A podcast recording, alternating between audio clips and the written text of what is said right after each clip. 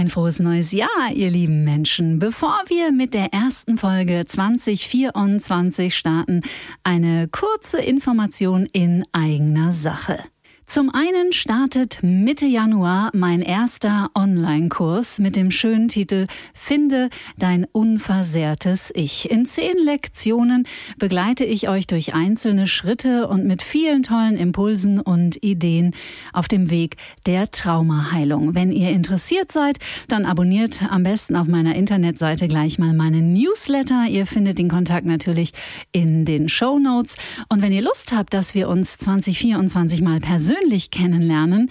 Ab Februar startet meine Seminarreihe rund um das Thema Selbstmitgefühl, ein wertvoller Schlüssel zur Heilung. Auch den Link lege ich euch in die Show Notes. Ein paar Plätze gibt es noch und ich würde mich sehr freuen, wenn wir uns da persönlich begegnen. Und jetzt geht's los. Get Happy.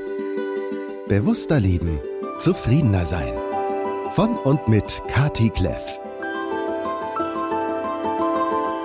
Und ich sage nochmal herzlich willkommen, ihr Lieben, auch im Jahr 2024. Ich hoffe, ihr seid sanft und gut gelaunt drüber geglitten, habt nicht allzu viel Völlerei jetzt noch zu verdauen und zu verarbeiten und freut euch auf dieses neue Jahr und auf die kommende Stunde. Diese Folge ist tatsächlich für mich eine Premiere, denn ich hatte noch nie einen Gast bei mir im Studio und ich wusste vorher nicht, worüber ich mit ihm sprechen würde. Er ist schon das dritte Mal und es ist eine schöne Tradition geworden, dass wir rund um den Jahreswechsel uns ein bisschen austauschen, über das Leben philosophieren und ich bin sehr gespannt, worüber wir wohl in der nächsten Stunde so alles reden werden. Herzlich willkommen, Thorsten Habener. Danke für die Einladung. Ja, schauen wir mal, wohin es uns treibt. Ja. Ah, ich sollte vielleicht sagen, ich habe dir äh, schon Ende 2023 kurz geschrieben, lieber Thorsten, was hältst du davon? Entweder du bringst ein Thema mit oder wir zwei ähm, philosophieren über unsere Lieblingszitate. Wofür du dich entschieden hast, das werde ich hoffentlich in der nächsten Stunde erfahren oder ob du was ganz anderes mitbringst. ja. Aber jetzt möchte ich erst mal wissen, wie geht's dir? Mir geht's ganz prima, danke. Wie geht's dir? Danke, mir geht es auch sehr gut. Der ich erste eigene Podcast ist ja schon noch was Großes dann. Ne? Ja, ja, ja, es ist ganz verrückt, ne? Wie das so. Ich habe ihn ja praktisch geerbt und jetzt ja. stehe ich hier so ganz alleine auf zwei Füßen und finde das schon ganz schön aufregend, muss ich sagen. Ja, ist ja auch. Also alles Gute. Und ich bin dann praktisch der erste Gast in diesem neuen Podcast. Nein, du bist leider die Nummer zwei nach Herrn von Schlieffen. Naja, gut, da bin ich in bester Gesellschaft. Dem gönne ich das doch von ganzem Herzen. Ja, wir träumen ja auch immer davon, noch eine Folge zu dritt zu machen. Ja, das weiß, vielleicht dann nächstes Jahr. Ja. Wie war das Jahr, vielleicht so ein ganz kleiner Rückblick, ja. oder? Wie war das Jahr 2023 für dich? Es war ein gutes Jahr für mich persönlich. Ähm, irgendwie waren so die Nachwehen der Jahre davor, habe ich den Eindruck, das ähm, nimmt jetzt langsam ab. Ich war wieder auf Tour, richtig, was ich ja wahnsinnig gerne mache. Mhm. Und ähm, das war sowohl privat als auch beruflich ein wirklich gutes Jahr. Hm, ich hatte das große Vergnügen, dich live auf der Bühne zu sehen. Ja. Im Lustspielhaus in München habe ich ganz schön gestaunt. Ja, hoffentlich. Das ist ja der Sinn des Abends. Ich spiele auch wieder in München, diesmal in der Freiheitshalle im April. Ah, wunderbar. Ja. Also natürlich auch alle Wege führen zu Thorsten und alle Wege findet ihr in den Show Notes unter dieser Folge. Das Jahr 24 wird auch viele tolle Sachen für dich bringen. Da werden wir im Laufe dieses Gesprächs natürlich drauf kommen, auf deinen wunderbaren Charakterclub, mhm. der äh, übermorgen ein ganz besonderes Event hat. Aber jetzt spann mich nicht länger auf die Folter. Worüber werden wir reden? Ich denke, wir werden darüber reden, wie man so ein Jahr mental auch richtig gut starten kann. Also wir haben ja so viele Vorsätze fürs neue Jahr. Ne? Also egal wie wir dazu stehen oder nicht, so ein Jahr ist ja doch immer eine ziemliche Zäsur, wo man sich Gedanken darüber macht, was war im letzten Jahr und wie stelle ich mir das Jahr jetzt so vor. Mhm. Und ich glaube, wenn wir da so ein paar Dinge richtig machen, dann können wir einfach mit viel besserer Energie, mit besseren Vibes, mit einer besseren Resonanz in so einen neuen Abschnitt starten. Und ähm, Seneca hat das mal so schön gesagt, wenn du keine Segel gesetzt hast, dann ist kein Wind der richtige. Ja? Also wenn du kein Ziel hast, ist kein Wind der richtige. Und wenn du aber weißt, wo du hin willst, dann kannst du das, was um dich herum passiert, auch so nutzen, dass es dich da hinträgt. Und da gibt's halt ganz viele Dinge, die man richtig machen kann. Ich bin so gespannt auf diese Dinge, bin froh, dass du trotzdem ein Zitat einfährst. Denn ich kann darauf reagieren mit, es ist unglaublich, wohin man mit seiner Fantasie gehen kann. Was glaubst du, wer das gesagt hat? Könnte von Walt Disney gewesen sein. Fa Boah, nicht schlecht. Es ist Elmo aus der Sesamstraße. Ja, ist ja nah dran. Nicht schlecht, nicht schlecht. Ja. ja, die Fantasie spielt wahrscheinlich eine große Rolle, oder? Naja, ich denke, alles, was geschaffen wird, existiert ja zunächst einmal nur in unserer Vorstellungskraft, in unserer Fantasie. Äh, Stephen Covey, ein großer Autor über ähm, Managementliteratur, Sieben Wege zur Effektivität, ist ein absoluter Klassiker. Der hat das Prinzip in diesem Buch, wo er sagt, alles wird zweimal geschaffen, von innen nach außen. Das heißt, erst, erst finden die Dinge in unserer Fantasie statt und dann wenn wir genügend Energie reinpacken, genug Durchsetzungskraft, genug Willen, dann wird das in echt geschaffen. Und da kannst du jetzt ja alles nehmen. Von einem Haus, was erstmal auf dem Reißbrett entsteht oder heute im Computer und dann in der Realität bis hin zu allem, was uns so umgibt. Und generell ist natürlich die Fantasie und die Vorstellungskraft wahrscheinlich mit das wichtigste Tool, das wir als Menschen haben, um überhaupt uns zu entwickeln im Leben. Und trotzdem mangelt es häufig auch an Vorstellungskraft. Woran liegt das? Warum trauen wir uns manchmal nicht groß zu denken? Was glaubst du? Da gibt's mehrere Gründe. Das eine ist natürlich erstmal unser Charakter, unsere Persönlichkeit. Wie sind wir so? Ne? Also trauen wir uns das, auch groß zu sein oder trauen wir uns auch vor einer Gruppe zu stehen, wenn das nötig ist? Oder trauen wir uns auch mal lang in die Tiefe zu gehen und alles andere abzuschalten? Das hängt viel damit zusammen, wie wir so sind, wer wir sind. Und das andere ist natürlich, was die Gesellschaft um uns herum uns auch so alles suggeriert, was man tut und was man nicht tut. Und ich glaube, wenn da einfach ungünstige Faktoren zusammenkommen, dann bleiben die Leute weit unter dem, was sie eigentlich sein könnten oder machen könnten aus ihrem Leben. Und wenn es gut läuft, dann wachsen die über sich hinaus. Komme ich schon wieder mit dem Zitat. Ja. Warum bleibst du im Gefängnis, wenn die Tür so weit offen ist? Soll ich raten, wer das war? Hm, rate mal. Oh, das könnte aus einem Film sein, ne? Das könnte. Nee, ich habe keine Ahnung. Sag's Ich hätte es ihm auch nicht. Ich äh, es ist von Rumi tatsächlich. Oh, das hätte ich nicht gedacht. Hätte ich auch nicht gedacht. Ich hätte es jetzt in irgendeinem Film gesteckt. Äh, Shutter Island oder so. An Rumi hätte ich jetzt gerade nicht gedacht. Aber es passt zum Thema. Ne? Ja, sicher passt das. Ja, die Schranken bestehen im Kopf. Und gerade das mit dem, was man, ich weiß nicht, wie es dir da geht, ich will auf gar keinen Fall politisch werden in dieser Folge. Nee. Aber ich habe so dieses Gefühl, dass doch in den letzten drei Jahren dieses, was man nicht tut, deutlich lauter geworden ist. Das ist, glaube ich, eine der großen Veränderungen, die mit dem Jahr 2000 eingeläutet wurde, dass uns an allen Ecken und Enden erzählt wird, was wir alles zu tun haben und auch was wir zu unterlassen haben. Und äh, auch ohne politisch werden zu wollen, das geht mir wahnsinnig auf die Nerven. Ach, da gehe ich mit. Weißt du, also früher war das so, wenn mir da etwas nicht gefallen hat, dann konnte ich das sagen und dann konnte ich sagen, ich gehe da nicht hin. Und dann war das in Ordnung. Also war ein Comedian und der gefällt mir nicht und er hat Sachen gesagt, die ich irgendwie seltsam finde. Dann habe ich gesagt, der gefällt mir nicht, da gehe ich nicht hin. Und inzwischen ist es so, dass aber eher die Resonanz ist, ähm, der gefällt mir nicht, der darf das nicht mehr sagen. Der Ja. darf nicht mehr auftreten. Und dann finde ich, fangen wir langsam an, ein Problem zu haben. Ich habe kürzlich mit einem guten Freund gesprochen, der ist Jazzmusiker. Und der hat gesagt, er macht sich langsam echt Gedanken, weil Jazz ist eine Musik, die er als nicht POC gar nicht spielen dürfte eigentlich. Und eine Gitarre dürfte sich ja auch nicht umschnallen, weil die kommt ja aus äh, China oder Spanien und ist er ja auch nicht.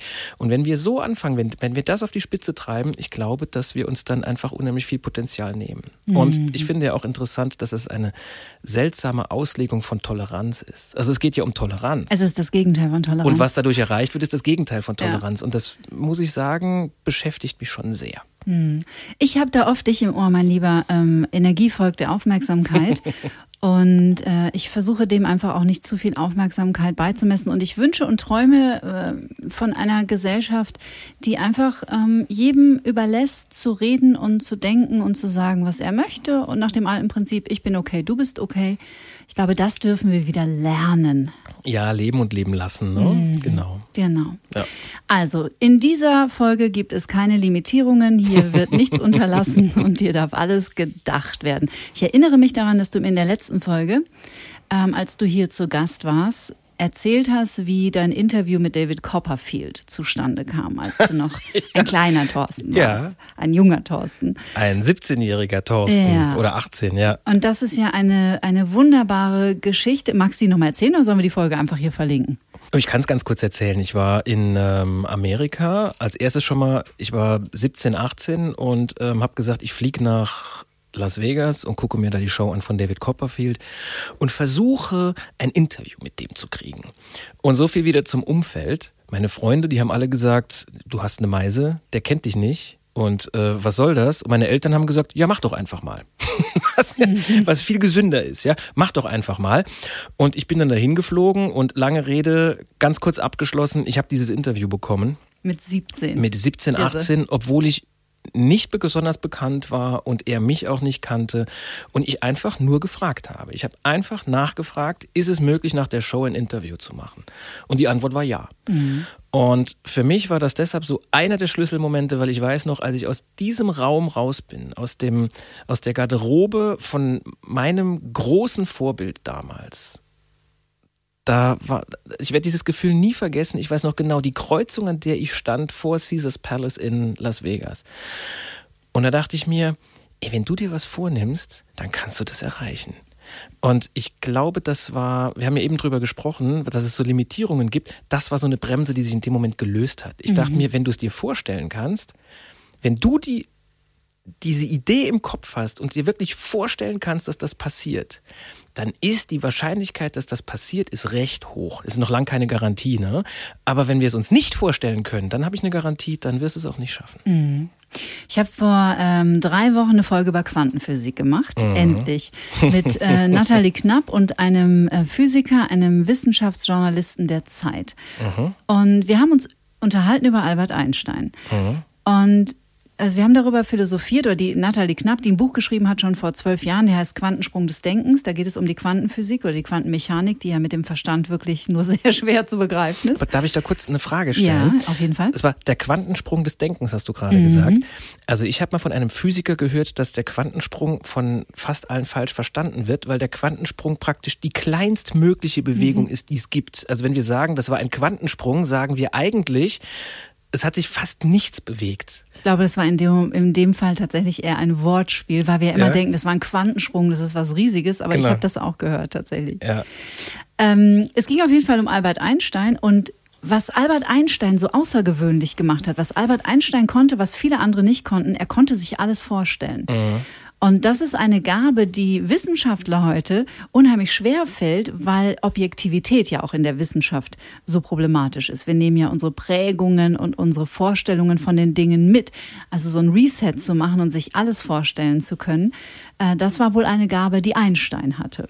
Ja, und das ist auch wirklich mit das Wichtigste, dass wir uns die Dinge vorstellen können. Auch wenn du mal zu, also wenn du überlegst, wie wir uns die Dinge vorstellen.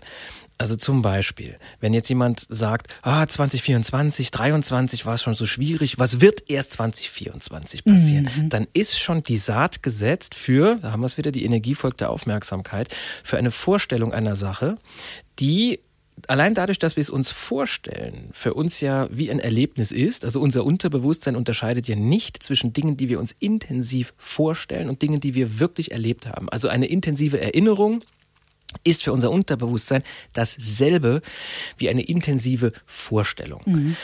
Und wenn ich mir jetzt die schlimmsten Dinge vorstelle, dann bin ich in dem Moment schon mit meiner Aufmerksamkeit auf das gerichtet und werde auch meine Filter entsprechend einstellen. Die Brille, die ich aufhab, ist entsprechend energiefolgte Aufmerksamkeit. Ich sehe mehr davon.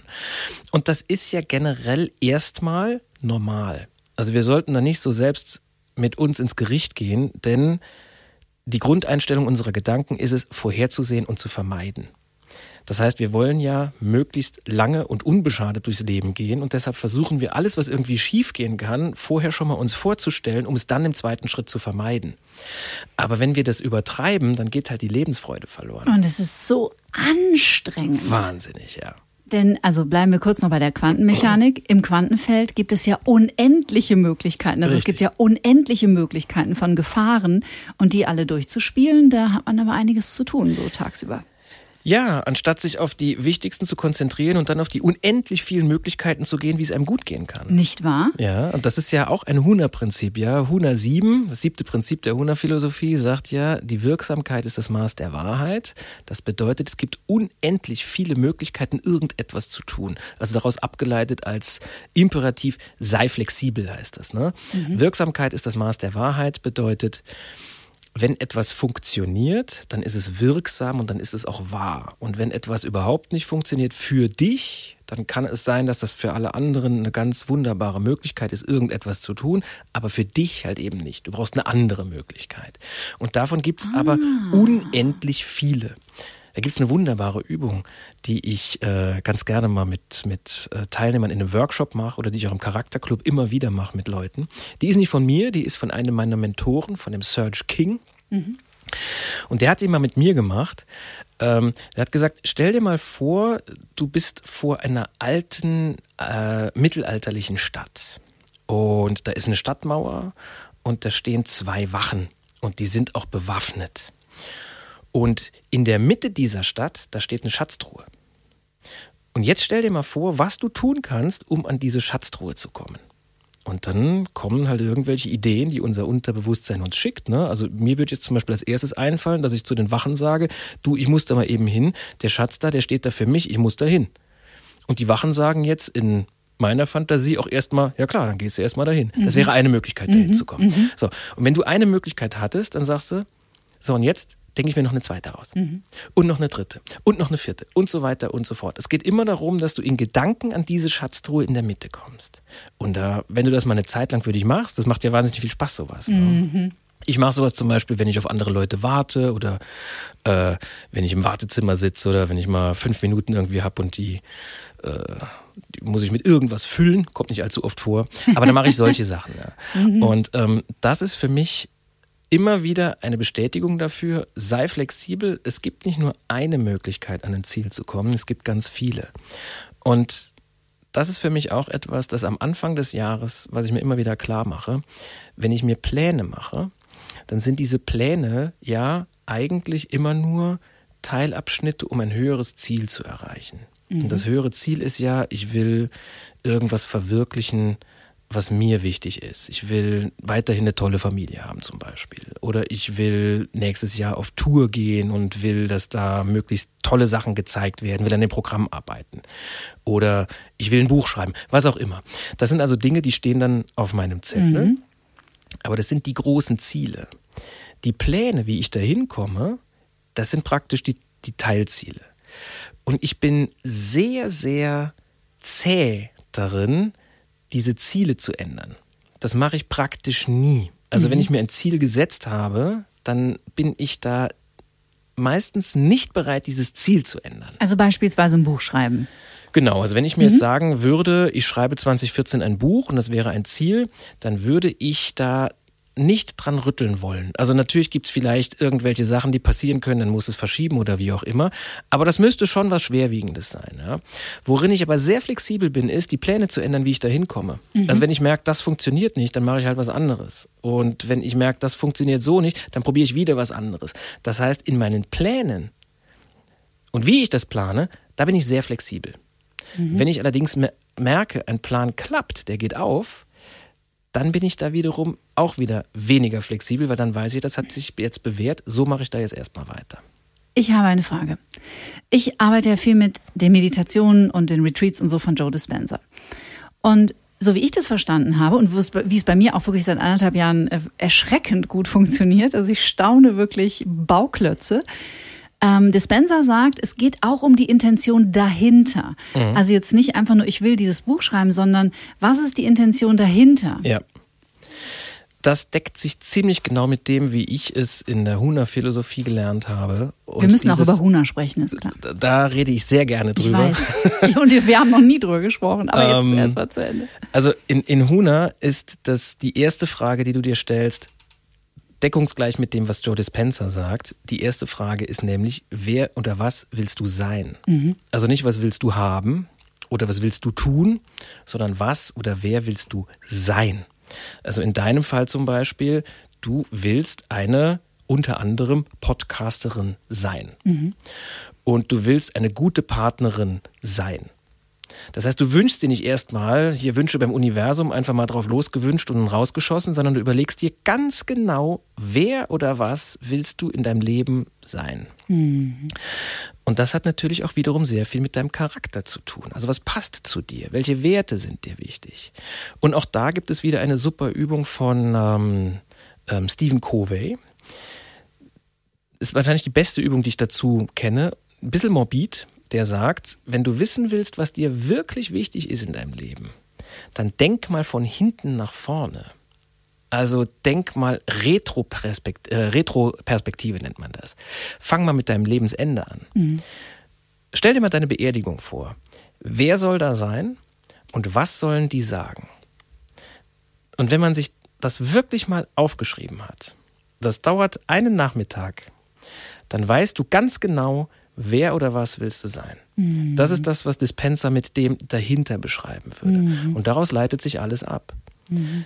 Also in meinem Fall, wenn ich möchte, dass meine Kinder da sind und sagen, der war im Großen und Ganzen, war der immer für mich da, dann leiten sich da andere Dinge draus ab, als wenn die sagen, ja, da hat er nicht nur gearbeitet. Mhm. Ja.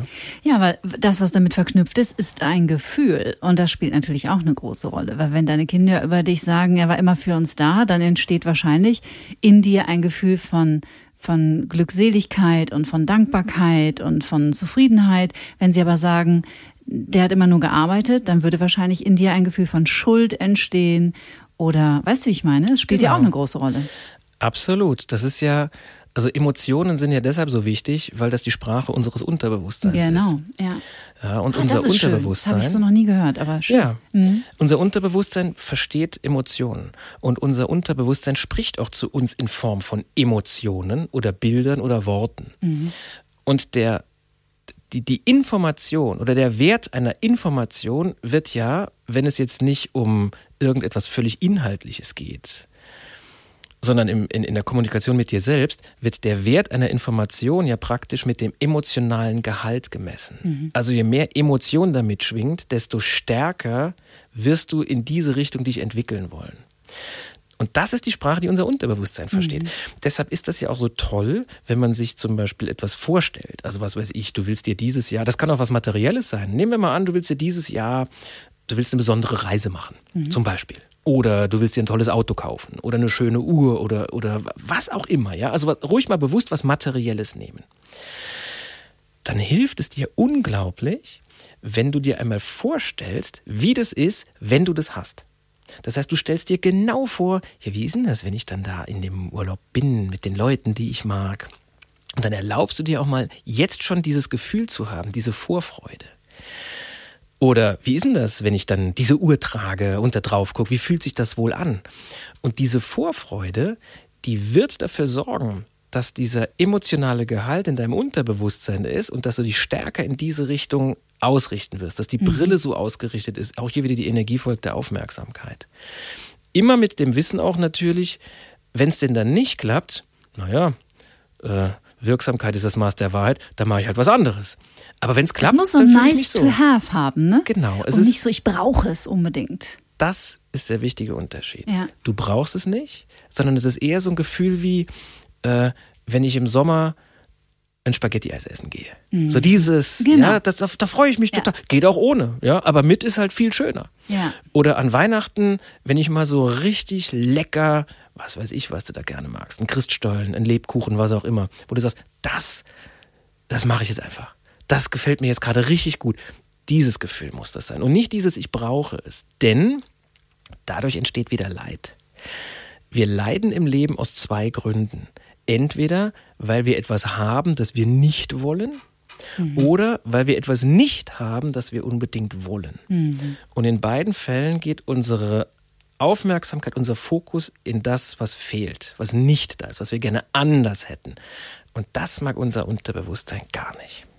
So, das ist jetzt hier wirklich eine Manifestation at its best Lehrstunde, weil genauso, ich erzähle, ich, darf ich eine kleine Geschichte erzählen? Was sollst du sagen? Was wollte ich sagen? Ich bin zu Gast, das ist dein Podcast. Natürlich darfst du hier eine Geschichte erzählen. So, jetzt pass auf, hier ist die Geschichte. Die habe ich in dem Podcast noch nicht erzählt.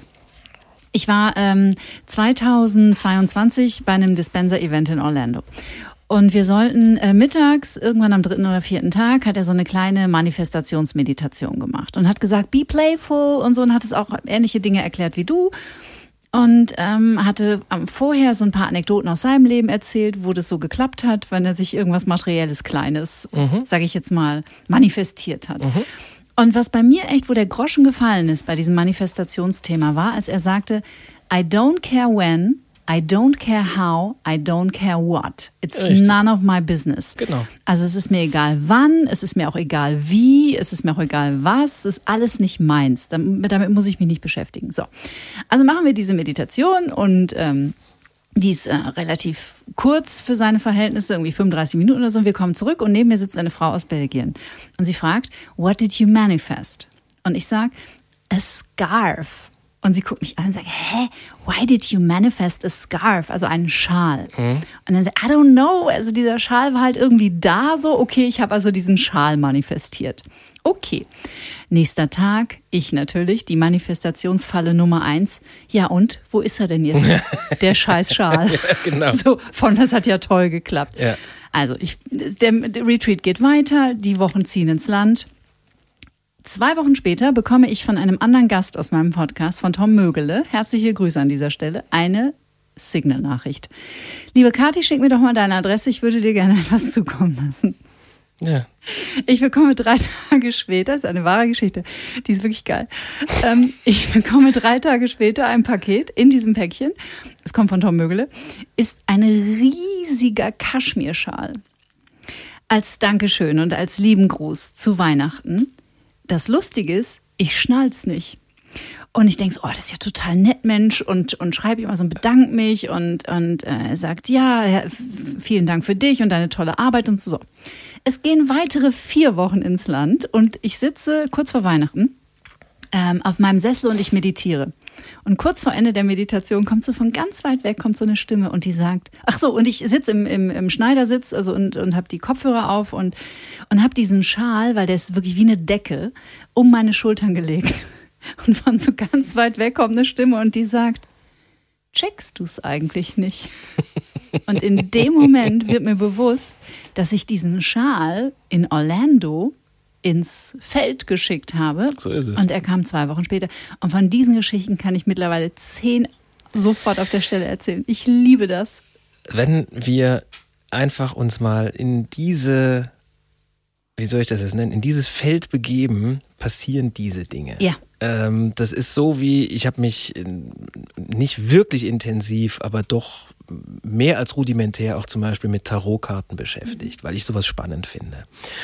Und habe auch mit vielen Leuten gesprochen, die sich mit dem Tarotkartenlegen und dem Deuten der Karten wirklich gut auskennen. Und das Interessante ist, die Karte, die du ziehst, die passt wirklich immer. Und also mein Lieblingsbeispiel ist, ich war bei einem Freund in Berlin und habe mir ein neues Tarotdeck gekauft, ne? Und habe dem das gezeigt. Dann sagt er, oh, das ist ja wunderschön. Darf ich mal eine ziehen? Dann so, ja, nimmst mal hier irgendeine und dann zieht er verdeckt eine Karte und dreht und ich sag, vorher sagt er, was muss ich tun? Habe ich gesagt, stell eine Frage. Ja, darf ich die Frage auch nur denken? Dann sage ich, klar, es sollte aber eine Frage sein, die nicht nur mit Ja oder Nein zu beantworten ist, sondern eine Frage, die mit wie oder was oder wo und äh, also so eine Frage sollte das sein. Keine reine Ja-Nein-Frage. Ja, alles klar. Hast du eine? Ja. Soll ich sie laut aussprechen? Sag ich, nee, du kannst sie auch nur denken. Und dann zieht er die Karte und fängt laut das Lachen an. Und dann sage ich, wieso? Und dann dreht er die Karte um und das war ein Riesenfest, das auf dieser Karte zu sehen war, mit lauter glücklichen Menschen. Und dann sage ich, und was hast du gefragt? Dann sagt er, wie wird meine Geburtstagsfeier morgen? Ah nein, Ja, es ist so toll. und solche Dinge passieren einfach andauernd. Und das ist übrigens auch etwas sehr Schönes bei der Huna-Philosophie. Die arbeiten sehr viel mit solchen Symbolen, mit, mit dem Deuten von Symbolen. Und jetzt kommt vielleicht der ein oder andere Podcast-Hörer und sagt, ja, aber was mache ich denn, wenn aus welchem Grund auch immer zum Beispiel eine Karte, die ich ziehe, überhaupt gar nicht passt? Das kann ja mal vorkommen. Ja, der Rat ist, dann nimm halt eine andere. So einfach ist es ja. Dann nimmst du einfach eine andere. Und ich das sage Universum dir aber, wird's verzeihen. richtig. Und es passiert nicht oft.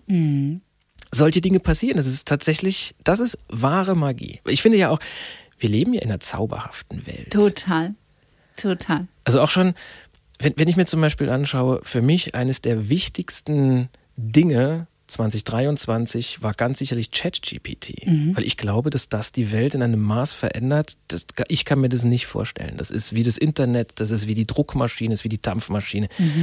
Vielleicht sogar noch mehr. Ich weiß es nicht. Und ich habe auch noch keine klare Meinung, ob ich das cool finde oder Mhm, uncool. so. Ich habe einen, einen Höllenrespekt davor, ja. Ähm, aber da entsteht tatsächlich eine neue Form, mit der wir kommunizieren können. Mhm. Also in Huna würden wir sagen, das ist genauso echt wie unsere Intelligenz. Und wir können damit genauso arbeiten wie mit unserer. Und wenn man es so sieht, ist es natürlich ein fantastisches Hilfsmittel. Wo es uns hinführt, werden wir sehen. Also jetzt Huna. Na, die KI meine ich hier. Und Huna ist sowieso, Huna ist mehr als ein Hilfsmittel. Huna ist eine, für mich eine Lebensphilosophie. Mhm. Ähm, und das Interessante ist, ich habe da auch mit, mit einigen Leuten drüber gesprochen, auch mit Philosophen, und die sagen, ja, es ist ähm, letzten Endes deckungsgleich zum Beispiel mit vielen Dingen aus der indischen Philosophie oder auch aus der griechischen Philosophie. Und ja klar, ähm, die Wahrheit kannst du halt von ganz vielen Seiten beleuchten und mir hat diese Philosophie einfach bislang am besten mhm. gefallen, so kann man das sagen. Und wo kommt das her? Das Huna kommt aus Polynesien, also aus Hawaii. Mhm. Und da stellen wir uns natürlich immer direkt irgendwelche halbnackten Menschen vor mit einem Blumenkranz, die den ganzen Tag rumtanzen oder die Sonne anbeten. Das ist natürlich totaler Quatsch. Das ist einfach eine sehr alte Kultur und es ist dieses Wissen aus dieser sehr alten Kultur, mhm. das aber in unsere heutige Zeit genau reinpasst noch. Also das ist nichts Antiquiertes und das ist schon ein esoterisches Wissen, das stimmt, aber man kann auch, je nachdem, wie man drauf ist, kann man das auch hoch oder runter schrauben. Also man kann die Spiritualität da drin, die kann man entweder sehr stark suchen, wenn man das möchte. Aber manchmal im Alltag, wenn es irgendwie schnell gehen muss und man auch vielleicht gar keine Lust hat darauf, das dann derart spirituell zu betrachten, kann das auch ganz handfest und praktisch sein. Hast du Haifischfrauen gelesen? Nee. Das ist ein sehr schöner Roman, der äh, in, also viel von der hawaiianischen Geschichte erzählt. Und da habe ich so das erste Mal dahin ge, hingespürt. Und viele spirituelle große Meister machen viele Veranstaltungen auf Hawaii. Also ich denke, das hat schon eine besondere Energie dort. Das überrascht mich wirklich nicht, weil es ist fast so, als könntest du die greifen, diese Energie. Mhm. Ich würde es nie vergessen. Ich habe da viele Kurse gemacht hier in Deutschland, unter anderem in Starnberg. Wenn also der Search King nach Starnberg kam, dann bin ich da immer hin. Auch eine lustige Geschichte übrigens. Der Veranstalter dieser Kurse, das ist ein uralter Bekannter von mir. Und eigentlich sogar ein Bekannter über eine Bekannte meines Vaters. Also andersrum, mein Vater hatte eine sehr gute Bekannte, oder hat die immer noch, ähm, mit der er sich sehr gut verstanden hat und die hat einen Sohn. Mhm. Und vor vielen, vielen Jahren schenkt meine Frau mir ein Buch über die Huna-Philosophie und hinten drin steht weitere Informationen in Deutschland, äh, in Münsing. Ja, mhm. Und das ist ja, wenn du in München wohnst, wirklich direkt um die Ecke. Mhm. Ähm, bei Dominik Czucinski. Da sage ich, Dominik Czucinski, das ist doch der Sohn von der Bekannten von meinem Vater. Witzig. Und wir kannten uns auch. Wir haben so zwei, dreimal irgendwo gesehen. Und dann rufe ich den an, dann war der das tatsächlich. Inzwischen ist das ein ganz enger, lieber Freund von mir. Und dann habe ich ihn mal gefragt, wie kam es eigentlich, dass du derart tief in diese Huna-Philosophie eingetaucht bist? Und dann sagte er, ja, meine Mutter, die hat mir irgendwann mal ein Buch gegeben, das hat dein Vater ihr geschenkt. und so kam das. So toll. Ja. Diese wunderbaren Koinzidenzen. Ja. Und dann wohnt er auch noch in Münsing. Echt irre. Ach, guck mal, interessant. Ich dachte, das wäre auch irgendwas aus dem ostasiatischen Raum, aber Hawaii macht ja total Sinn. Mhm. Ich glaube, dass diese Vulkaninseln, äh, auch Island hat ja so eine besondere Energie. Ja. Irgendwas scheint da. Fuerteventura finde ich auch ganz extrem. Naja, das ist allein schon mal daran, dass diese Inseln wachsen. Mhm. Also jetzt mal rein spirituell gesehen auch, die werden mehr. Also das wird größer. Und die Hawaiianer zahlen ja auch den Preis dafür. Allerdings, also ich weiß ja. zum Beispiel, dass schon lange ähm, dass das Studio, das Search King zum Beispiel hatte, über viele, viele Jahre hinweg, das ist äh, bei diesem letzten Vulkanausbruch unter die Lava gekommen. Also das ist mhm. weg, das existiert nicht mehr. Mhm. Und das sind so Momente, wo du merkst, dass er das, was er anderen erzählt, auch wirklich lebt. Weil äh, er ist dann gefragt worden, wie ist das, wie schlimm ist das? Und dann hat er gesagt, ich hatte das und das war ganz toll und jetzt habe ich es nicht mehr und damit ist genug darüber. Also das äh, war für ihn wirklich komplett abgeschlossen damit. Also dieses, was ich bei vielen anderen Leuten, die uns was lehren wollen, auf einer Bühne vermittle, äh, vermisse, ist dieses Walk the Talk. Also, dass die das mhm. wirklich verinnerlicht haben. Und das hat der halt zu, also der lebt das. Weißt du, was wirklich so interessant ist, das muss ich jetzt hier kurz nochmal off-topic einfahren. Weil ich ja nicht wusste, über was wir heute sprechen werden, habe ich mir natürlich ein paar Zitate aufgeschrieben. Mm. Und ich, während du so redest, ich kann eins nach dem anderen hier in dieses Gespräch einbauen. Ja, mach mal. Was du erhältst, nimm ohne Stolz an. Was du verlierst, gib ohne Trauer auf. Das könnte fast von Goethe sein. Marcus Aurelius. Ah, Marc Aurelius. Ja, gut, der hat's auch drauf gehabt. Mhm. Ja. Ja. Auf den bin ich gekommen über Dürrenmatt. Äh, Romulus der Große, der hatte Hühner und eines dieser Hühner hieß Marc Aurel. Und haben alle gelacht und ich hatte keine Ahnung, wer Marc Aurel ist. Und dann habe ich das recherchiert und mitgekriegt, dass es einer der größten Stoiker der Menschheit. Und die ganzen anderen Hühner, die hatten auch irgendwelche Namen von großen Philosophen. Sehr das ist schon sehr lustig. Das ja. ist sehr nett. Ja.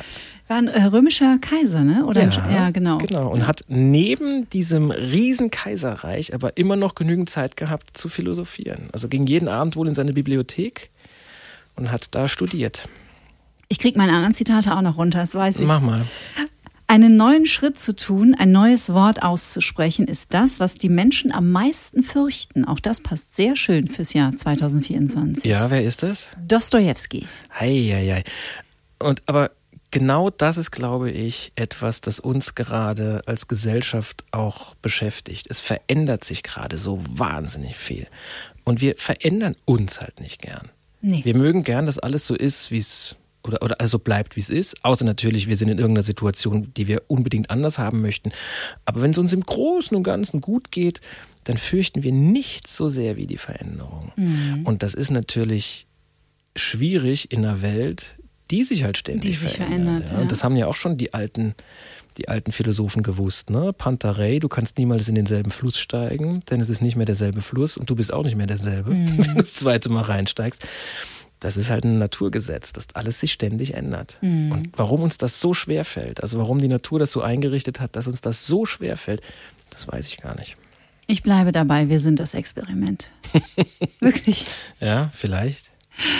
Wir werden das große Geheimnis erst danach kennen. Ich hatte Anfang Dezember ein Interview mit einem der bekanntesten deutschsprachigen Zukunftsforscher, mit Sven Gabor Jansky.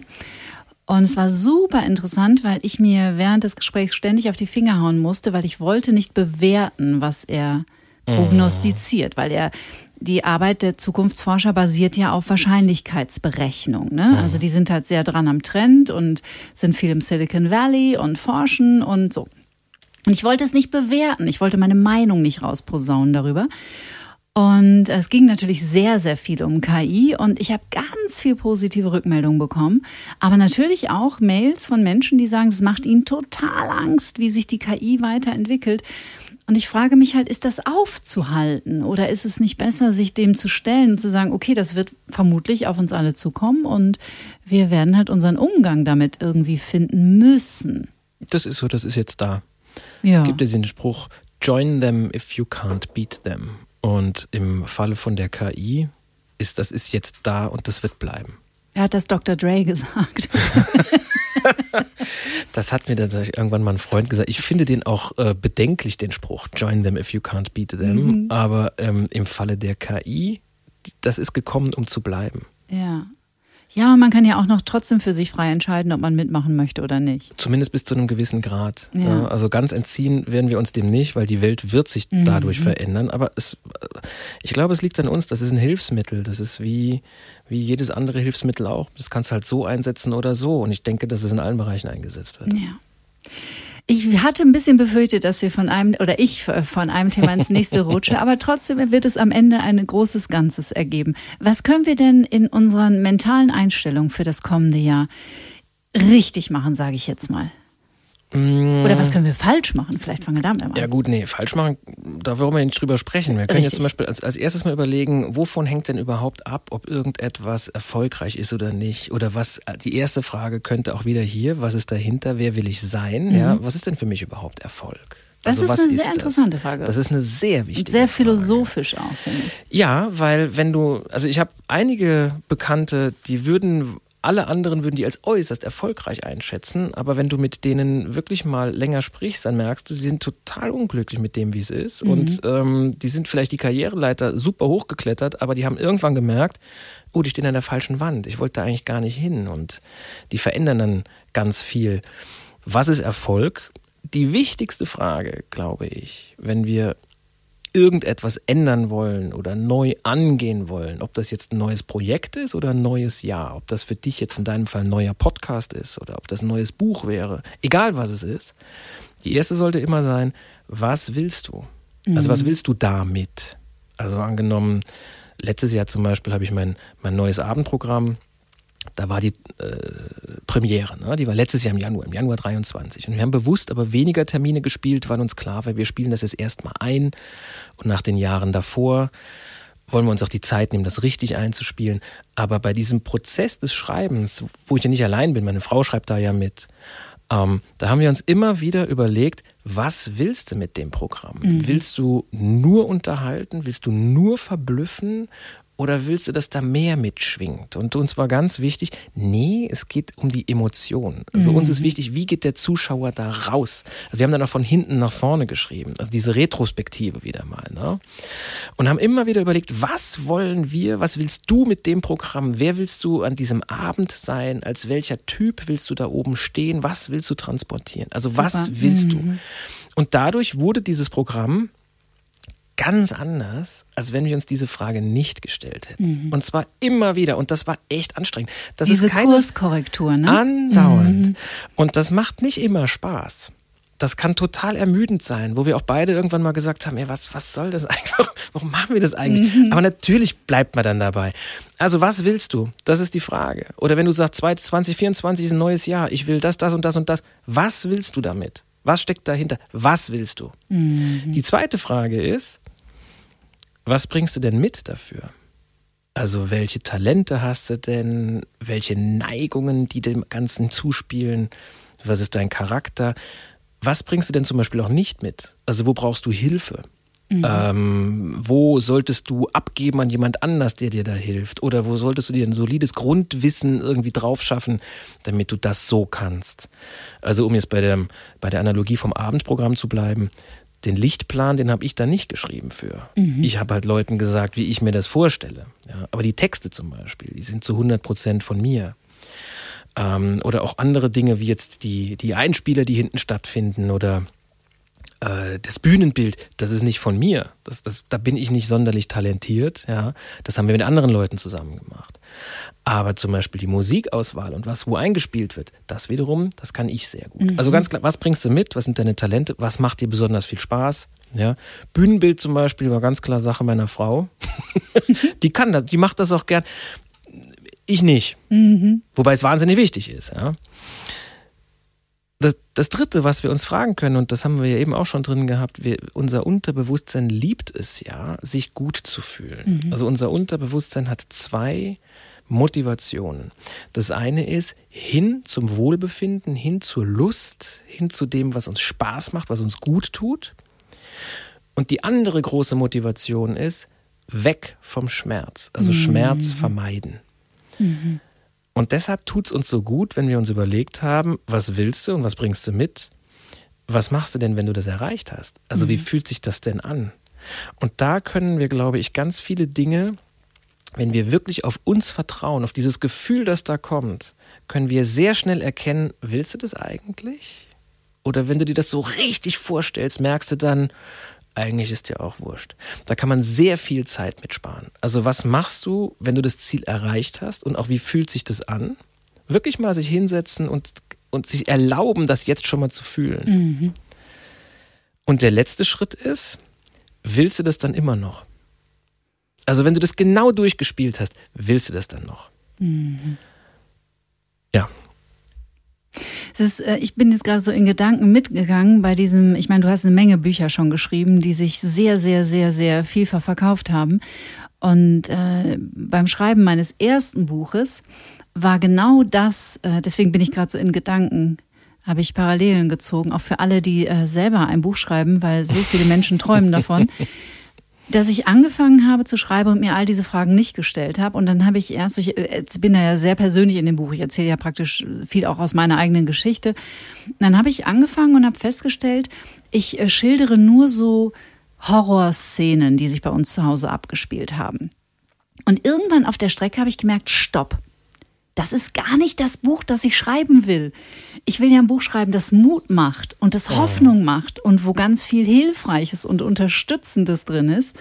Und diese Kurskorrektur, die musste ich auch immer wieder vornehmen, immer wieder überprüfen. Ist das noch ist das noch die Richtung, in die ich wirklich will? Deckt sich das noch mit dem, was meine Intention für das Buch ist? Und das passt ganz schön zu dem, was du gerade beschrieben hast. Ja, und dann kriegst du halt auch Klarheit rein. Ne? Genau, du kriegst und, Klarheit. Und ist ja vielleicht gut. Ich meine, Schreiben besteht ja zu 90 Prozent daraus, umzuschreiben.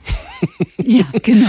Oder Sachen Oder sein wegzulegen. Buch zu löschen Und auch. viel später. Ja, das, So. ähm, das sollte nicht der Fall. Aber kommt vor, habe ich mir sagen Ja, lassen. Ich ich kenne da jemanden, der hat ganz kurz vor Abgabe. Habe ich auch gehört. Ja. ja. Naja. Ähm, also 90 Prozent ist es ja, Sachen umzuschreiben oder neu zu schreiben oder, oder einfach wegzulegen und drei Monate später zu merken, ah, jetzt würde es gerade reinpassen. Mhm. Und da ist, wenn du diesen Fokus verlierst, ist das schwierig. Ein guter Lektor kann da aber helfen. Das ist zum Beispiel auch so ein Ding, das ist nicht meine Stärke. Also ich kann offensichtlich gut so schreiben, dass viele Leute das lesen wollen. Ne? Dieser, dieser Schreibstil, der sehr nah am Alltag ist. Mhm. Im Strukturieren bin ich nicht der Stärkste. Mhm. Also ich kann gut so ein Inhaltsverzeichnis machen und alles, aber ich bin dann oft auch einer, der das dann wieder umstellen will. Und der sagt, nee, ich möchte das dann so. Und da brauchst du einfach eine gute Lektorin oder einen guten Lektor, Mhm. der sagt, ja, mach das jetzt, das stimmt. Oder der sagt, nee, ich weiß, wie sich das anfühlt, morgen ist wieder anders, jetzt schreibst du mal so weiter. Mhm. Wie generell eigentlich alles, was ich gemacht habe, immer mit Hilfe von guten Leuten war. Das habe ich ich habe mir mal so einen Online-Kurs angeschaut von der Anna Wintour, die Herausgeberin der Vogue-Chefin. Vogue, die ja eine Stilikone ist und die auf der einen Seite knallhart ist, aber in diesem Online-Kurs habe ich gemerkt, mit ihren Mitarbeitern, denen sie vertraut, ist es, glaube ich, eine super Führungskraft und auch gute Freundin. So hatte ich zumindest den Eindruck bei diesen zwei Stunden Kurs. Und das allererste, was sie gesagt hat, die allerersten Sätze waren, You are nothing without a good team. Und das kann ich nur bestätigen. Mhm. Dürfen wir mehr um Hilfe bitten im Jahr 2024? Bei den richtigen Leuten. Kommt immer Ja. darauf an, wen du um Hilfe bittest. Ne? Und wir dürfen auch mit uns selber mal nicht so hart ins Gericht gehen. Das merke ich gerade. Mhm. Leute sind wahnsinnig hart zu sich selbst. Also stell dir mal vor, dein bester Freund, deine beste Freundin kommt Ja. und sagt, ey, ich habe da gerade Scheiße gebaut, das und das und das ist passiert. Dann würdest du höchstwahrscheinlich sagen, du setz dich erst mal hin, Ja. trink erst mal eine Kleinigkeit, erzähl doch mal in aller Ruhe. Aber mit uns. Hei, Aber mit uns hei. selber machen wir das nicht. mit uns selber sagen wir, wow, wie konntest du auch nur und so weiter und so fort. Ja.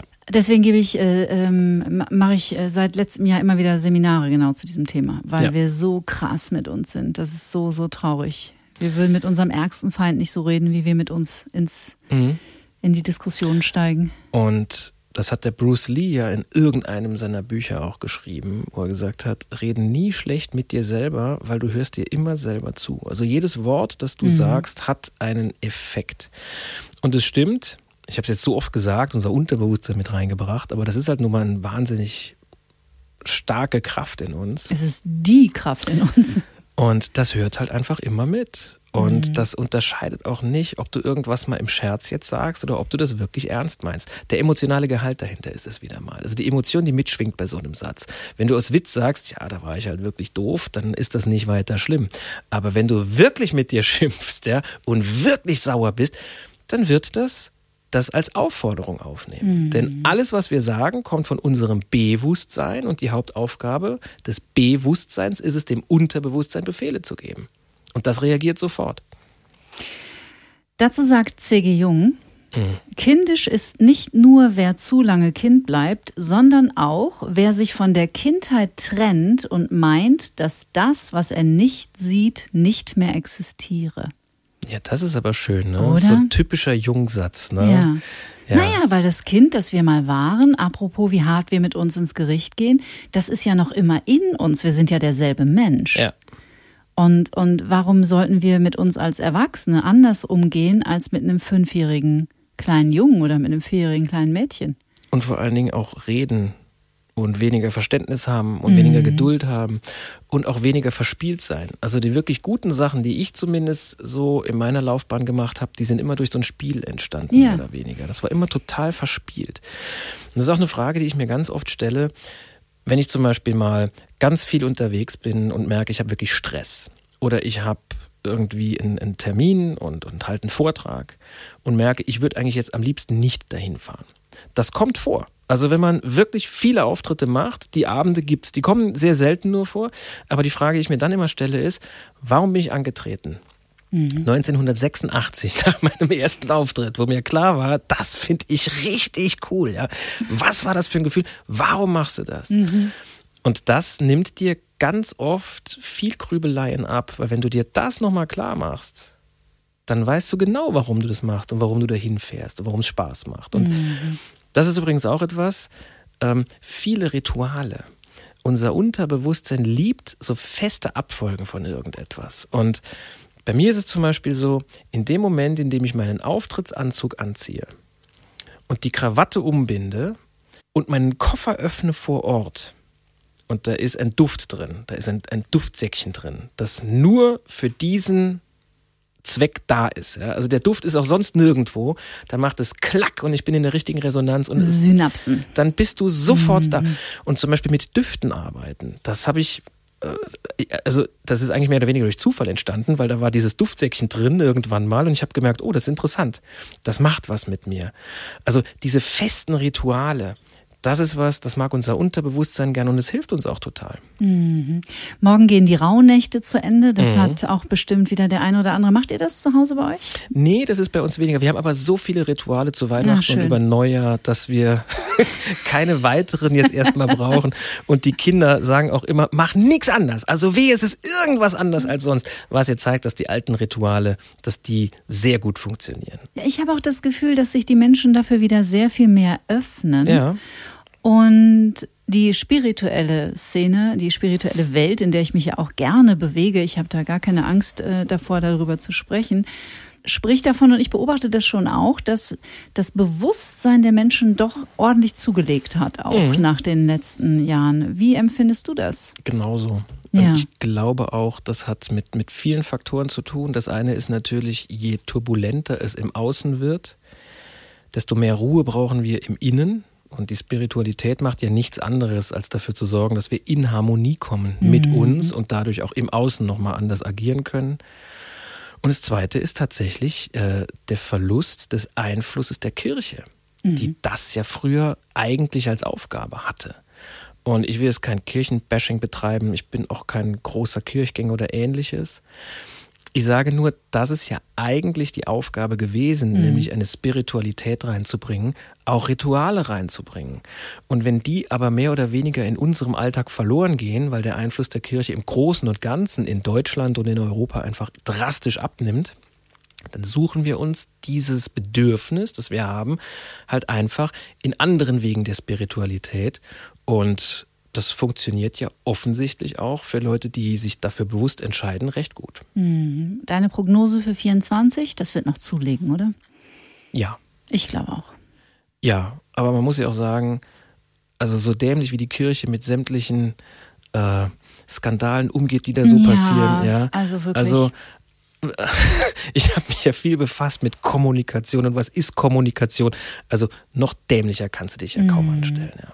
Guck mal, jetzt haben wir über alles gesprochen und irgendwie über, über nichts und doch über alles und über so viel und über so viel, so viel Tiefgang. Ich finde, du bist einfach ein Mensch und deswegen habe ich dich auch so gerne hier. Ich könnte mit dir acht Stunden am Stück reden, weil du halt einfach auch so, ja, du bist so, du bist einfach so ein neugieriger Geist auch und du bist so breit aufgestellt, du weißt irrsinnig viel und es macht einfach immer so viel Freude, ähm, mit dir sich auszutauschen und dich zu erleben. Nicht nur hier in diesem Podcast, sondern auch, du machst bei Instagram ganz tolle Sachen. Und auch mit deinem Charakterclub geht's weiter. Schon übermorgen mit einem ganz tollen Live-Event. Ja, genau. Am 7.1. um 16 Uhr gibt's ein Zoom-Event für alle Leute, die über all die Themen, über die wir gesprochen haben, mehr wissen wollen, wo es einfach darum geht, wie kann ich mit der richtigen inneren Haltung in so ein neues Jahr starten? Was bedeutet das? Was ist mir wichtig? Wie stelle ich Ziele richtig auf? Und wie kann ich mich auch selbst so programmieren, selbst so ausrichten oder so in Resonanz gehen, je nachdem von welcher Warte aus wir das mhm. betrachten wollen, dass ich diese Ziele, die ich dann auch für mich gefunden habe, ganz sicher nah dran komme oder erreiche. Mhm. Was ist denn dein persönliches Ziel für 2024? Das ist jetzt eine gute Frage. Letzten Endes möchte ich Beruflich natürlich nochmal ganz viel auf Tour gehen. Die mhm. ist ja mhm. gerade auch geplant. Also ich habe ja eine ganz tolle Agentur, die das für mich plant und dass diese, diese Termine so gut laufen wie die im letzten Jahr, weil es lief wirklich sehr gut an. Mhm. Also den Spaß daran halten und das noch weiter ausarbeiten. Also eher in die Tiefe gehen da nochmal vielen Leuten Spaß bereiten und auch mir.